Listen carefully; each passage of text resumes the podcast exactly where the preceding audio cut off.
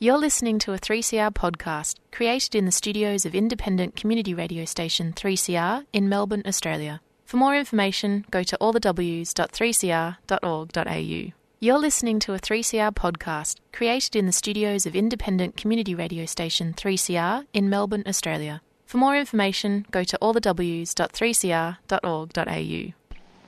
There is a place where time stands still, where nature is harsh and demanding, where only the quick and the strong and the deadly can survive. This place is no place for civilized man.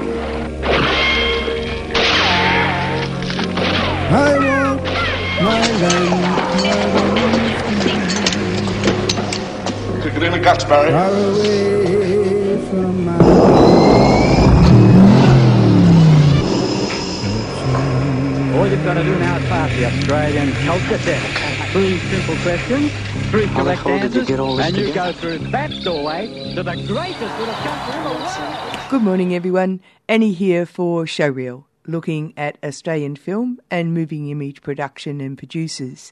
Today, we are lucky enough to be chatting with filmmaker Jolyon Hoff with his collaborator in his latest film, Muzafar Ali. Muzafar is an internationally renowned Afghani photographer who arrived with his family as a refugee and in their effort to work out the type of future they would be able to carve out in Australia, Muzafar made the discovery of Afghans having been an integral part of Australia for over 160 years. In Watandar, my countryman, Jolyon and Muzafar go in search of the descendants. Thanks for talking to me today. Uh, first, we're we're talking about uh, Watandar, my countrymen. But before we do, Jolyon, you've had a fairly auspicious documentary career. Um, you're a man that uh, looks for a good story, and this is a good story, isn't it? auspicious, uh, varied. I think you know uh, it's taken some interesting turns, particularly a, a random left-hand turn I took in Indonesia one day and ran into this man, which has changed the last decade of my life. Um, but yeah, I was uh, my uh, ex-partner and I spent 20 years living in developing countries around the world. So I was, I've been really lucky to live in uh, Nigeria, Nepal, Indonesia, and travel quite a lot through developing countries, which has just been uh,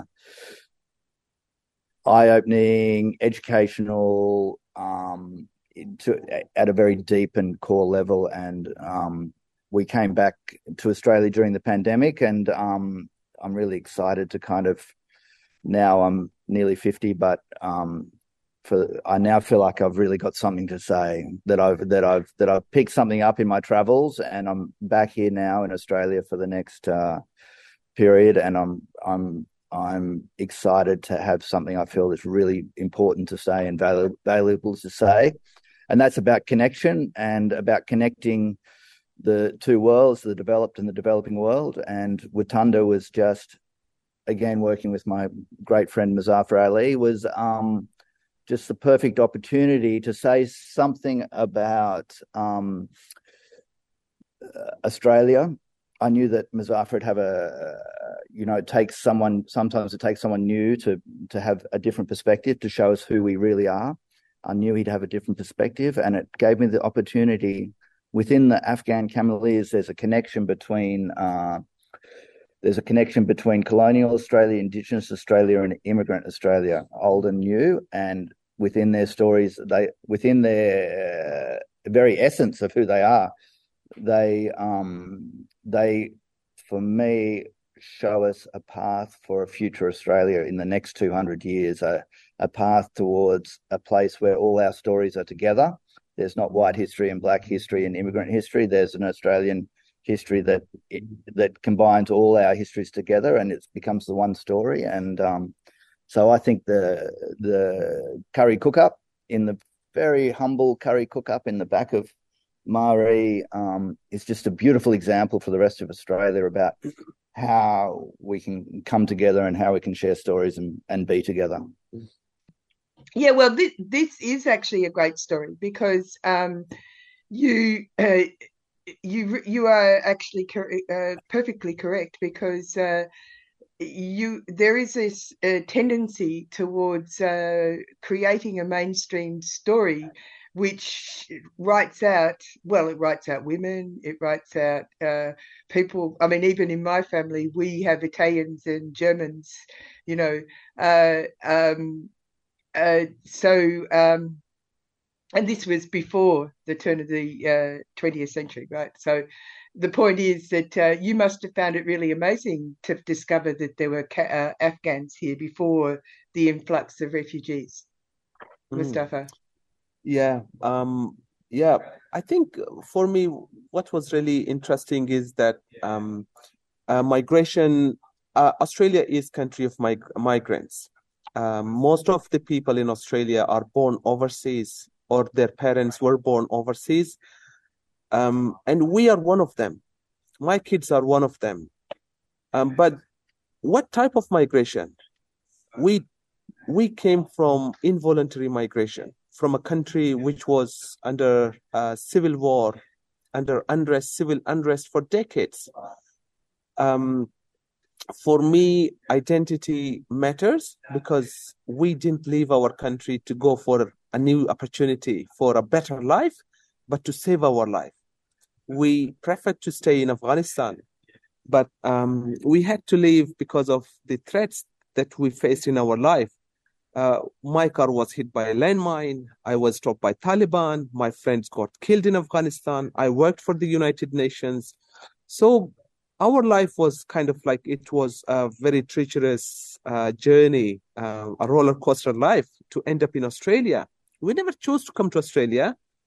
UNHCR sent our case and Home Affairs Department had an interview from us. So we came to Australia.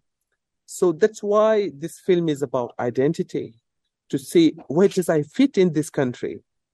This is my home, but how I can feel this is my home. And that's how I was uh, very interested to know more about the Afghan Cameleers who came 163 years ago to Australia how they contributed to the modern Australia today, how Australia was built from those those efforts.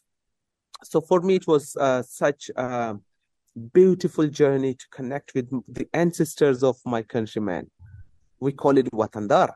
In Afghanistan, you know, this is the magic word that you, when you see someone a stranger that connects us is that word Watandar. Mm-hmm. So I found my Watandar here in the deserts and it's such a beautiful feeling like like when you go into that space into their home you see that hospitality warm welcome and that some part of afghanistan culture is still there.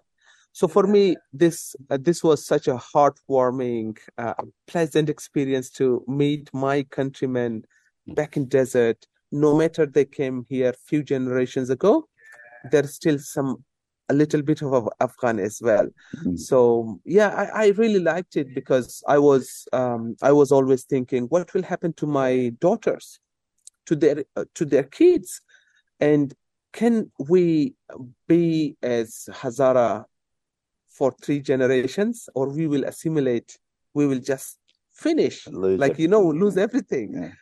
So uh, that was kind of like a journey to assess that part of Australia when it was uh, colonial Australia, when it was white Australia policy, assimilation policy in Australia, how these uh, these traditions and cultures survived during those policies, how they could uphold their Afghan identity or Aboriginal identity.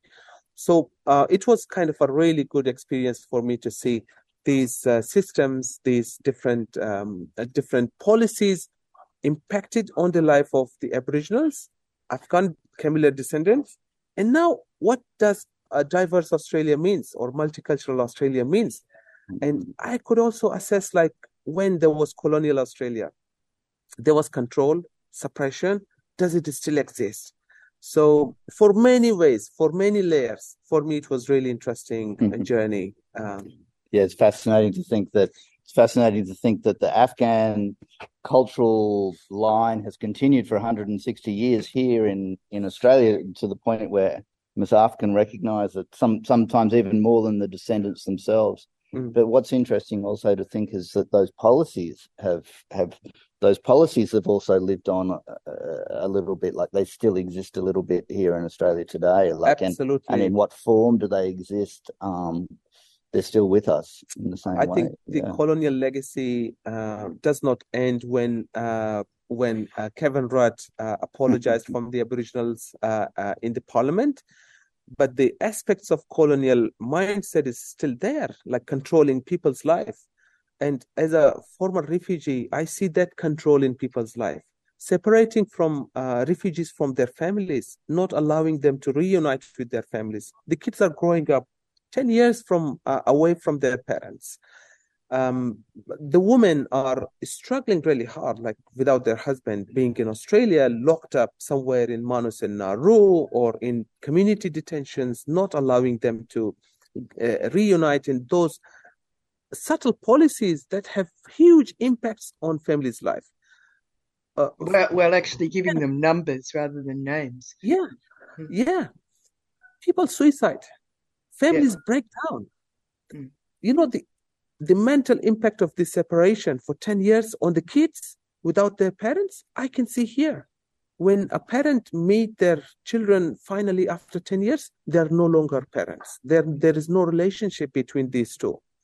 So how australia still controls people's life in a different shape in the name of policy and it's such a shameful um, part of australia's policy that they export this to other countries like uk recently they adopted a lot of aspects of australian immigration system into their system it's such Mm, a know. shameful We're a, we're a world leader.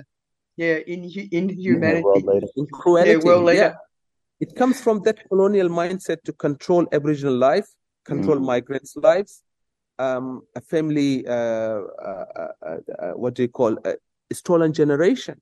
I know have that a stolen generation. that that um it, that's part of this film. The uh, there's a whole range of things in this film that's so important to go and see because uh, what just to begin with, um, I was really uh, on a very subtle level.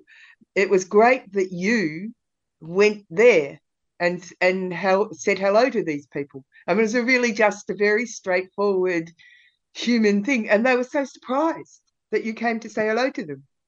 It was really nice. yeah, it's true. Yeah, it's it. it yeah, it, it, it kind of something that Muzafar did, which uh, you know, being coming from this this side of the equation, the the colonial side of the equation. Um, you know, I I was thinking about the school books that we read about Burke and Wills, and we read all those great explorer books, and and you know, built history, but.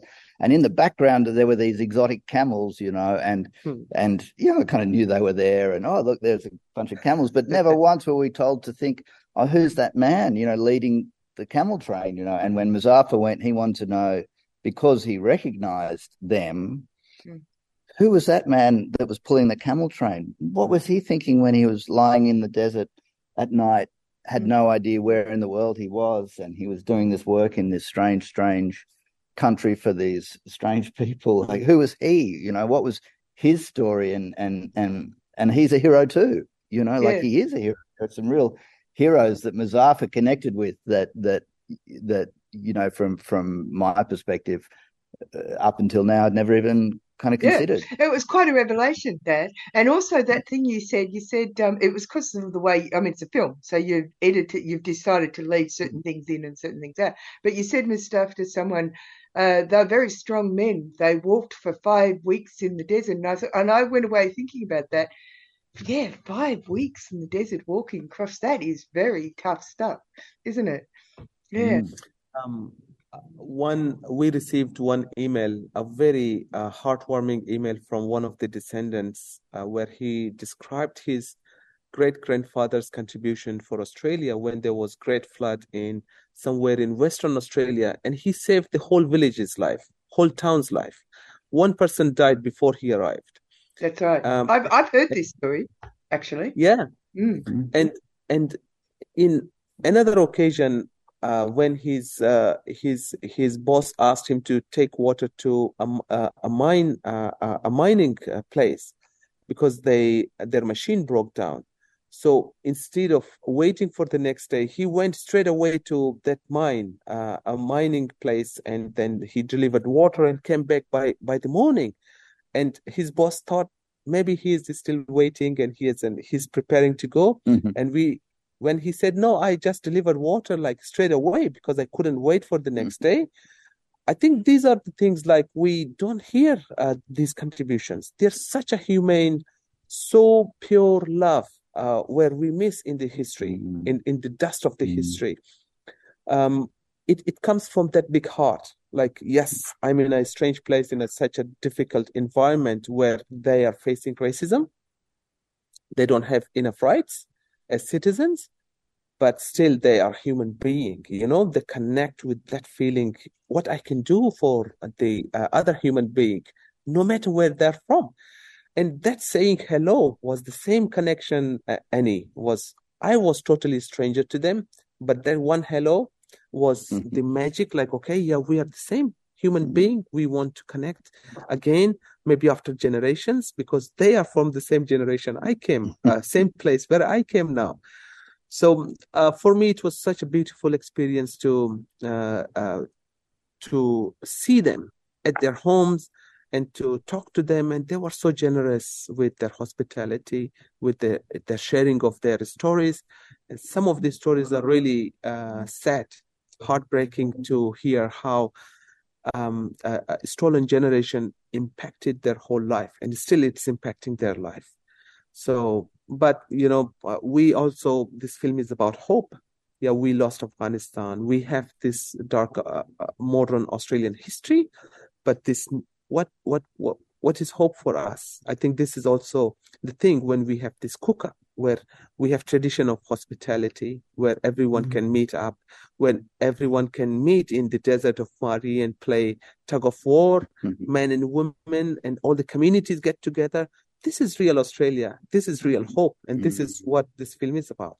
Mm. Hi, I'm Judith Ehrlich. I'm the director of the film The Boys Who Said No Draft Resistance in the Vietnam War. I'm really pleased to be here on 3CR. I'm an old listener sponsored radio producer myself and worked at the first listener sponsored station in the world, KPFA Berkeley, part of the Pacifica Network. So good work. Keep it up. Thanks. Annie here for Showreel, looking at Australian film and moving image production and producers. We are chatting with Jolyon Hoff and Muzafar Ali about their film Watandar, My Countryman, which will be in cinemas in May, starting May 30. Were you going to say something? Uh, no, I wasn't. I was thinking I can't sum it up more than any better. But this idea, this this very humble place at the train head of the Ghan of, of the Ghan Railway, Marree, and there, you know that there's a curry cook up there on Sundays that where the Cameleer descendants still come together, even in a very very humble way. Well, really I, I, I, I was really impressed by, um, you know, you were saying that the, the woman was using water on this grave, but she didn't know why she was doing that. Um, and it struck me that because uh, we have a story in my family that uh, my father, when he was a boy, his grandfather taught him how to count to 10 in Irish, in Erse, right? Uh-huh. Um, so that's from our and in uh, his his grandmother's mother came to Australia and only spoke Erse. She didn't speak English. So that was in the late 1880s. You were able to go and see those people and explain to them some of the things that they did, which they didn't didn't know. That's really quite a powerful thing. They must have felt so good to know these things. Oh yeah, it was fantastic. Yeah, it is. Um, for me, it, it was kind of the power of uh, those characters who came, uh, uh, who came maybe 160 years ago, and they could transfer these aspects of life, Afghan life, into their next generations, Mm. uh, uh, up to fourth generation after their death. So I think I see that purely the power of that that uh, that character who came with the camels that's where we tend to forget because uh, we we reduce people into numbers and they were not uh, here as as citizens or even human being unfortunately. But the power that they had, the agency that they had um, uh, with their characters, um, they taught their children, and their children transferred that into the next generation. I think that is uh, that is power of that. You know, we have we have two things. One is the rule of the day, the laws of the day, and the policies which is segregation, which is separation and colonialism and uh, white Australia policy. On, on the other hand, without these privileges, we have tradition, we have culture, and which comes from the generations from Afghanistan. And now we see those policies are gone but the, that pure connections and the traditions is still intact like they are still there Mm. it shows the character of those those people who came by ca- uh, Mm. on the camels and they left their legacies on these uh, and the marks in Mm. australia like Mm. we can never deny that it's uh, it's it's australia today's australia is has a lot of contribution from the migrant communities like Mm. afghans and they are just small subtle signs that yes we, they were here they contributed in our modern australia There's incredible. It's incredible when we've made this film, especially down here in South Australia. Everybody would goes, "Oh, we, we have somebody in my aunt's related to the Afghan Cameleers, or this person's related to the Afghan Cameleers," and there are there there must be tens of thousands, hundreds of thousands of people who have gone on who have this Afghan heritage. In the Indigenous community, it's very strong as well. So, um, yeah, often I think of I think of the lessons that are kind of in this story and the behaviour of those Afghan cameleers, and I think about the way the the British and European Europeans behaved. And then I think of the Afghan cameleers, and sometime I dream about this that sometime this first Afghan, you know, a South or Middle Middle East, uh, Middle Asia, Middle Eastern man met an Aboriginal person in the desert, maybe somewhere for the first time ever in the mm. history of humanity, and they became friends. They didn't. They didn't eat each other. They didn't spear or shoot each other. They they don't know they didn't know the language, but maybe I think, oh, maybe the Aboriginal they pointed where to go Something, to get yeah. some water, or the Afghan said, "I'm looking for this," and I think, oh, they connected in this beautiful, uh, friendly way. Um, and later on, you know, there was a lot of intermarriage, and and I think, oh, what a what a um, what a generous and positive way to kind of engage with uh, different communities and different cultures. Yeah, and, and yeah. how different, how different rather that than is. go, you know, go travel the world and kill people. Um, and yeah. the uh, uh, oh, sorry. sorry the other notion is really interesting is that they met in australian deserts uh, the afghans and the aboriginals but the other side of the rail railway track because Yeah. one side of the railway track was all the europeans and the col- uh, colonials were living there and Mm. they were in the fringes of um, that community they were pushed out of that line you know Mhm. you cannot enter into this line and that line was the racism line of racism and colonialism Mhm. today that line doesn't exist it's not used anymore Mhm. um, but we still have that connection we still have those memories is still there Mm. um, those individuals the representatives of the colonial australia who are uh, separating children from their parents in western australia no one knows their name but those who are separated are still there they tell their stories in the film uh, Yeah, they do. is there It's amazing. That I mean, that's amazing. that's uh, the thing. Those interviews with the people who just uh, just stand there and tell their story. It's so fantastic. Uh, it's a very uh, a compelling part of this uh, whole film. Um, Mm. Do you also that you're leading into another film after this? But are you pursuing the love affair, the fantastic love affair between the uh, Cameleer and the Aboriginal woman?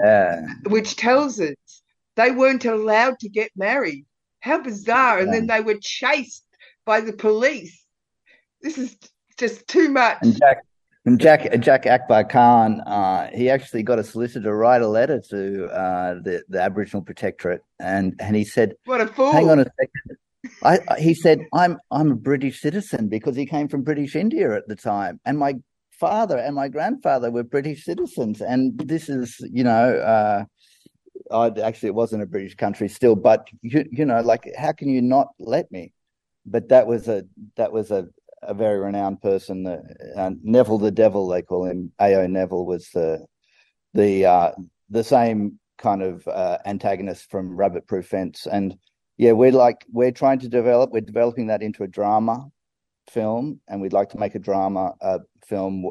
Uh, it's a beautiful story, and we're just developing the treatment at the moment. We'd like to we're we're, we're going to make it a multi generational uh, story of connection that starts today with a Cameleer descendant and a new uh, uh, Afghan refugee arrival based on Muzafar's daughter. And then through their journey, we hear about Jack Akbar Khan and Lali Matbar, and then all the way back to, yeah, that very first connection that I imagine happened in the desert. So that's, yeah, something we're developing uh, as a feature drama film. And uh, yeah, give us a few years. well, it sounds fantastic because I, I, when I was just hearing that, I was thinking, God, they expended um, effort and money uh, to chase them down. It, it, oh. it, this is how this is how uh, that colonial control mentality is. Oh, uh, yeah, yeah. she kept running away.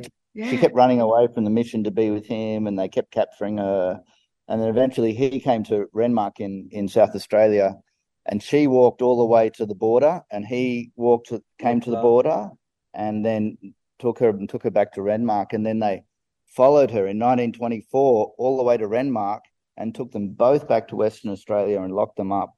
Uh, and he was charged with trafficking, trafficking an Aboriginal across state lines, and um, that was a big hoo-ha. Eventually, he came back to um, he came back. They they let him go, and he came back to Renmark, and they lived together happily for about twenty or thirty years. But when, interestingly, in 1950 something, Lally's daughter Mona, Frank and Laney's mother from the film, she had a baby uh, very young out of wedlock, you know, at 16 out of wedlock, and and and Jack Akbar was quite traditional, and the country was quite traditional. So Lally said, "I'll take her back to my people, and she can stay with them in Western Australia." And still, they were chasing her in 1950 for re-entering Western Australia in 1950 something. Still, they were like oh, she because part of the arrangement they went back to South Australia was that she never came back to Western Australia again. Long memory. Yeah, exactly. Yeah. Crazy. Anyway, people. but just goes absolutely. to show. Absolutely. Well, this film is all about uh, heart, people, and real culture, right? Yeah, absolutely. Fantastic. Thank you very much for talking to me. And thank you so much for your interest. See you on our. We've got screenings at Cinema Nova, Elsternwick, and uh, Cameo mm. and one other film in Melbourne. So we're doing four Q and A's there in June. So hopefully we'll see you there. Just let us know and we'll get you some tickets. Thank you. Bye bye. Yeah, thank you. Thanks, Annie. Bye. That's it for Showreel this week. We have been chatting with Jolyon Hoff and Muzafar Ali about their film Watandar My Countryman, which will be in cinemas in May, or starting May the 30th, um, and going on into June. Uh, and as Jolyon said, they are going to be doing four Q and A's in Melbourne. So check out the independent cinema sites, places like Nova and Leader.